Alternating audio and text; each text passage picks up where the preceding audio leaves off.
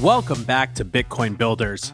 Today, we are doing a primer on the great builder debate that is happening in Bitcoin right now.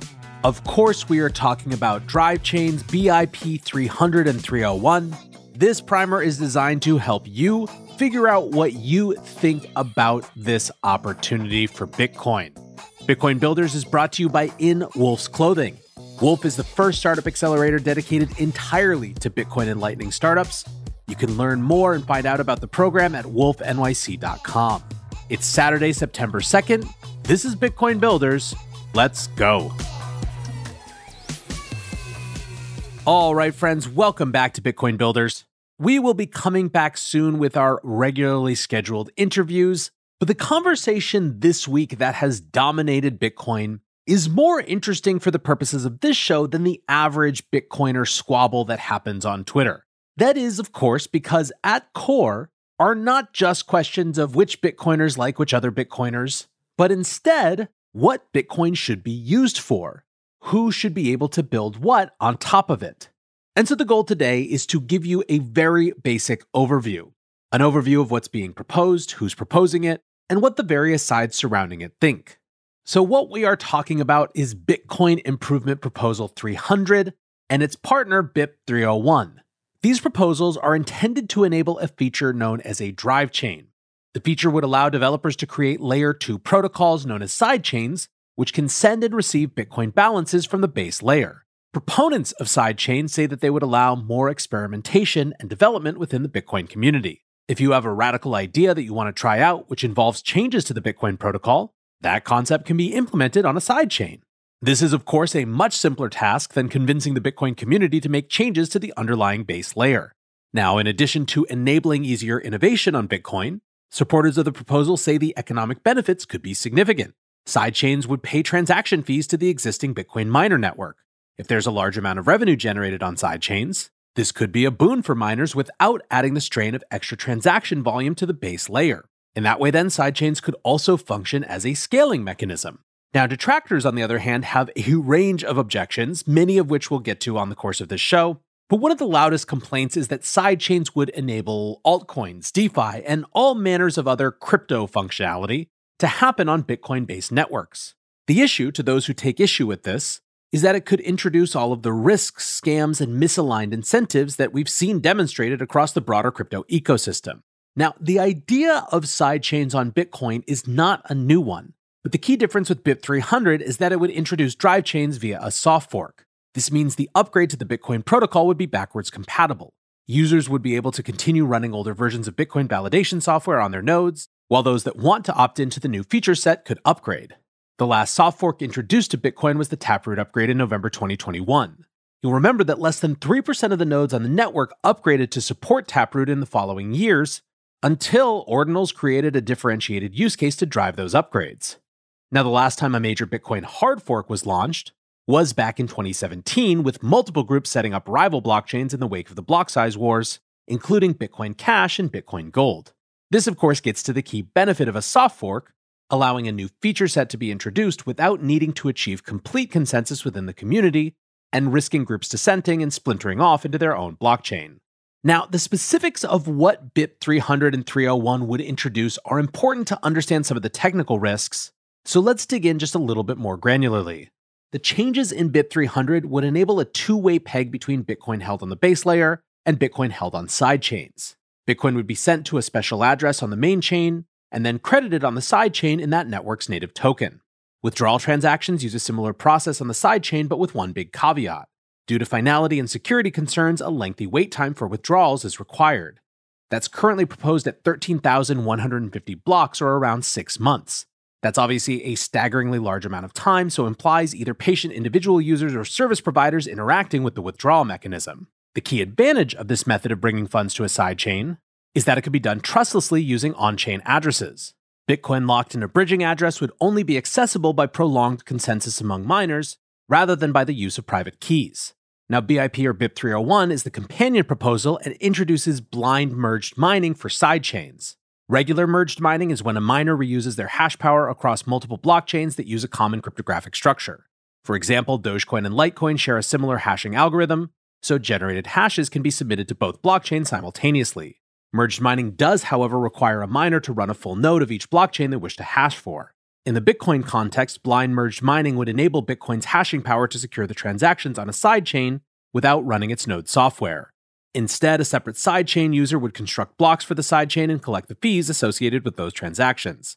The sidechain user would then quote unquote buy the right to find this block from a conventional Bitcoin miner. Now, if that feels very technically deep, don't worry.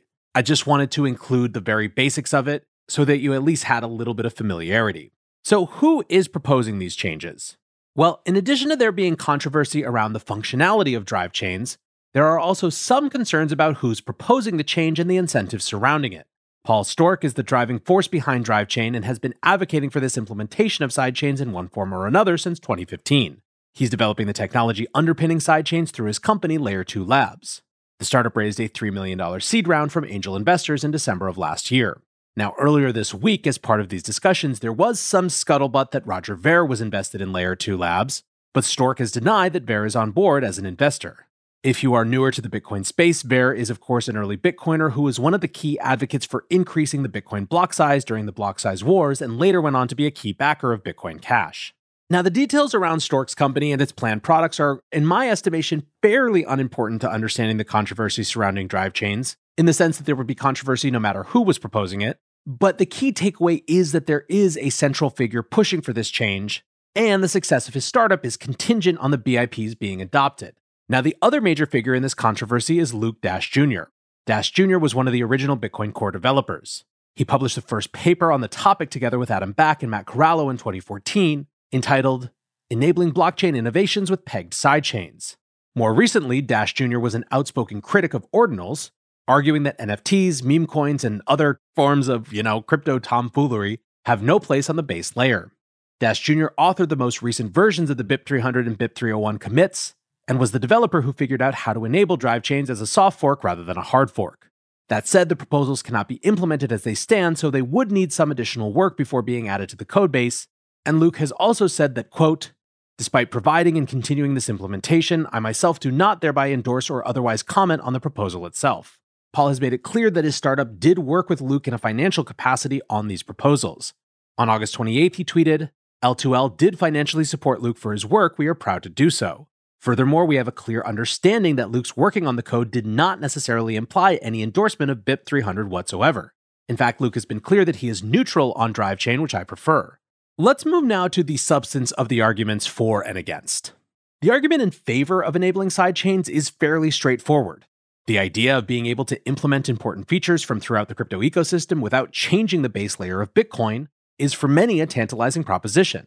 Faster blocks, bigger blocks, lower fees, NFTs, smart contracts, DeFi, stablecoins. All would theoretically be possible to do on a sidechain secured by Bitcoin's security model without modifying the Bitcoin protocol. As Sztorc said, sidechains are kind of a holy grail upgrade to Bitcoin. We get every single feature we could want, and even better, the features are all opt in. Eric Wall tweeted, Simply huge, most interesting development in Bitcoin since the first ordinal. Now, another part of the narrative out of Sztorc's company has been the idea of ending the long tail of altcoins and bringing crypto innovation back home to Bitcoin. In a statement in December last year, Layer 2 Labs said they believe, quote, Drive chains have the potential to revolutionize the way we use Bitcoin by enabling greater scalability, extensibility, privacy, and flexibility on the network. We believe that drive chains have the potential to kill altcoins, increase Bitcoin adoption, and provide the catalyst for hyper Bitcoinization. Now, this is, of course, a narrative theme that has been around Bitcoin forever. The idea that eventually all innovation that happens in the crypto ecosystem will find its way back to the most secure and the most decentralized chain.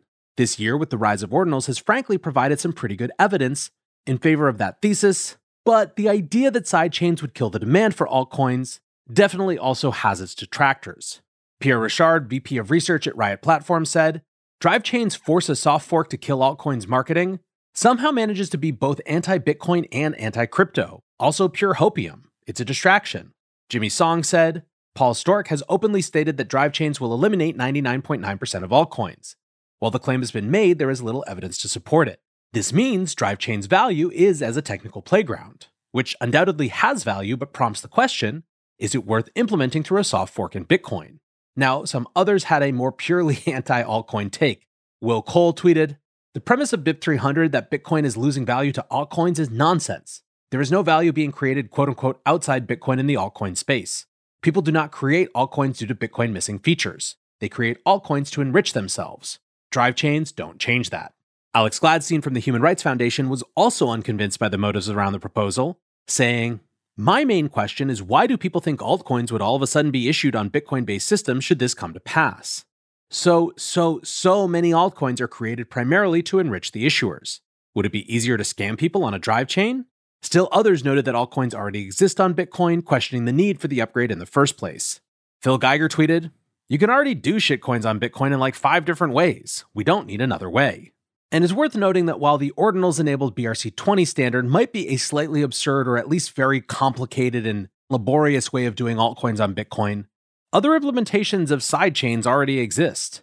Stacks is one example, and although many have serious critiques of their model, particularly its degree of centralization, it's already functional right now with no further upgrades needed to Bitcoin. There was even controversy surrounding the upgradability path via opt in soft forks. Now, Paul Sztorc argued that, quote, the soft fork was invented because it was too difficult to get full consensus on every change. It protects users from bad devs and bad software, no effort or expertise needed.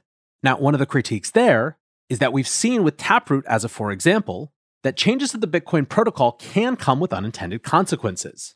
The same code change, for example, which improved the functionality of the Lightning Network, also enabled ordinals, which, if you listen to critics, are just about the worst thing to ever be introduced to a blockchain. The stakes are, of course, raised even higher when considering a soft fork that could make profound changes to miners' incentive model and potentially even the underlying economic structure of Bitcoin. Another concern that some have is that at its core, this change could shift Bitcoin away from being a monolithic blockchain with a very limited and tightly controlled set of functions to a playground of experimentation. Though the experimentation would happen in sidechains, Bitcoin users might be hard pressed to opt out of experiments they view as dangerous. Ari Paul from Blocktower gave this critique of soft forks, saying, Soft forks always seemed like centralized authoritarianism too oversimplified to me. Even if 90% of community rejects, minority can still effectively force change on network. Yeah, a user can still run their old client, but Bitcoin functions differently. The narrative of hard forks bad, soft forks good is exactly the opposite in my opinion since hard forks are voluntary and soft forks are effectively involuntary, at least some. Like with SegWit, we quote unquote tricked old nodes into accepting a very different Bitcoin protocol. Undermines the whole governance by exit idea of Bitcoin, in my opinion. Practically speaking, soft forks may be necessary for Bitcoin's success to overcome social friction of upgrades, but at a very high cost. Still, others like Checkmatey, the lead on chain analyst at Glassnode, had a more blissful take about the beauty of soft forks as an inherently slow and messy way to improve Bitcoin. He tweeted Bitcoin rough consensus is beautiful. Almost 15 years in and several soft forks along the way, and we still do not know the process for forming, agreeing to, and activating consensus changes. Feature, not a bug. Nobody is in control, and that is the whole point. It can be improved, people simply need to be patient.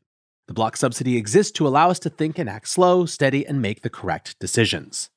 And what I really think at core, holding aside all the specifics, the debate so far has really been about is this question of what the purpose of Bitcoin is supposed to be.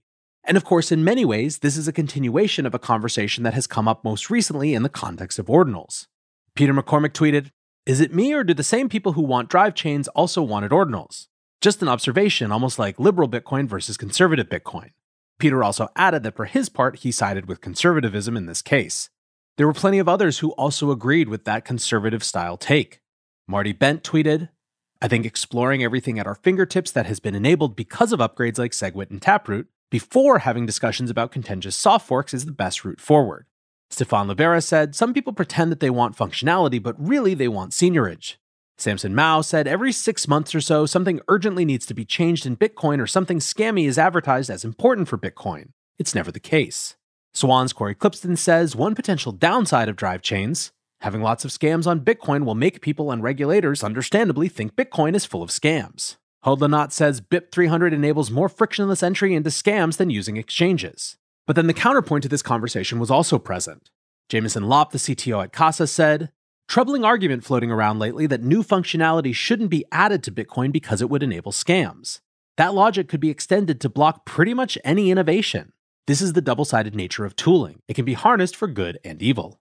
Lopp also tweeted, You can't allow yourself to be ruled by a fear of unknown unknowns. Sometimes folks hit analysis paralysis by trying to determine all possible effects related to a decision. Truly, I tell you, both action and inaction can carry unknowable consequences. David Bailey, the CEO of Bitcoin Magazine, said BIP300 would improve Bitcoin builder culture infinitely. It would end 90% of the politics, new BIPs could be tried as a drive chain without changing the base layer. Developers and new ideas would 1000x. Zack Voell tweeted, A lot of the people who used to predict everything will be built on Bitcoin are now yelling, Stop trying to build on Bitcoin. Now, ultimately, this is part of a much larger conversation.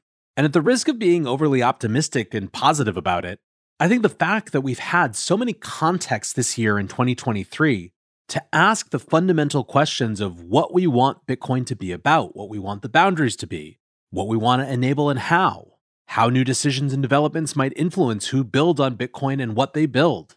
These are good debates to have.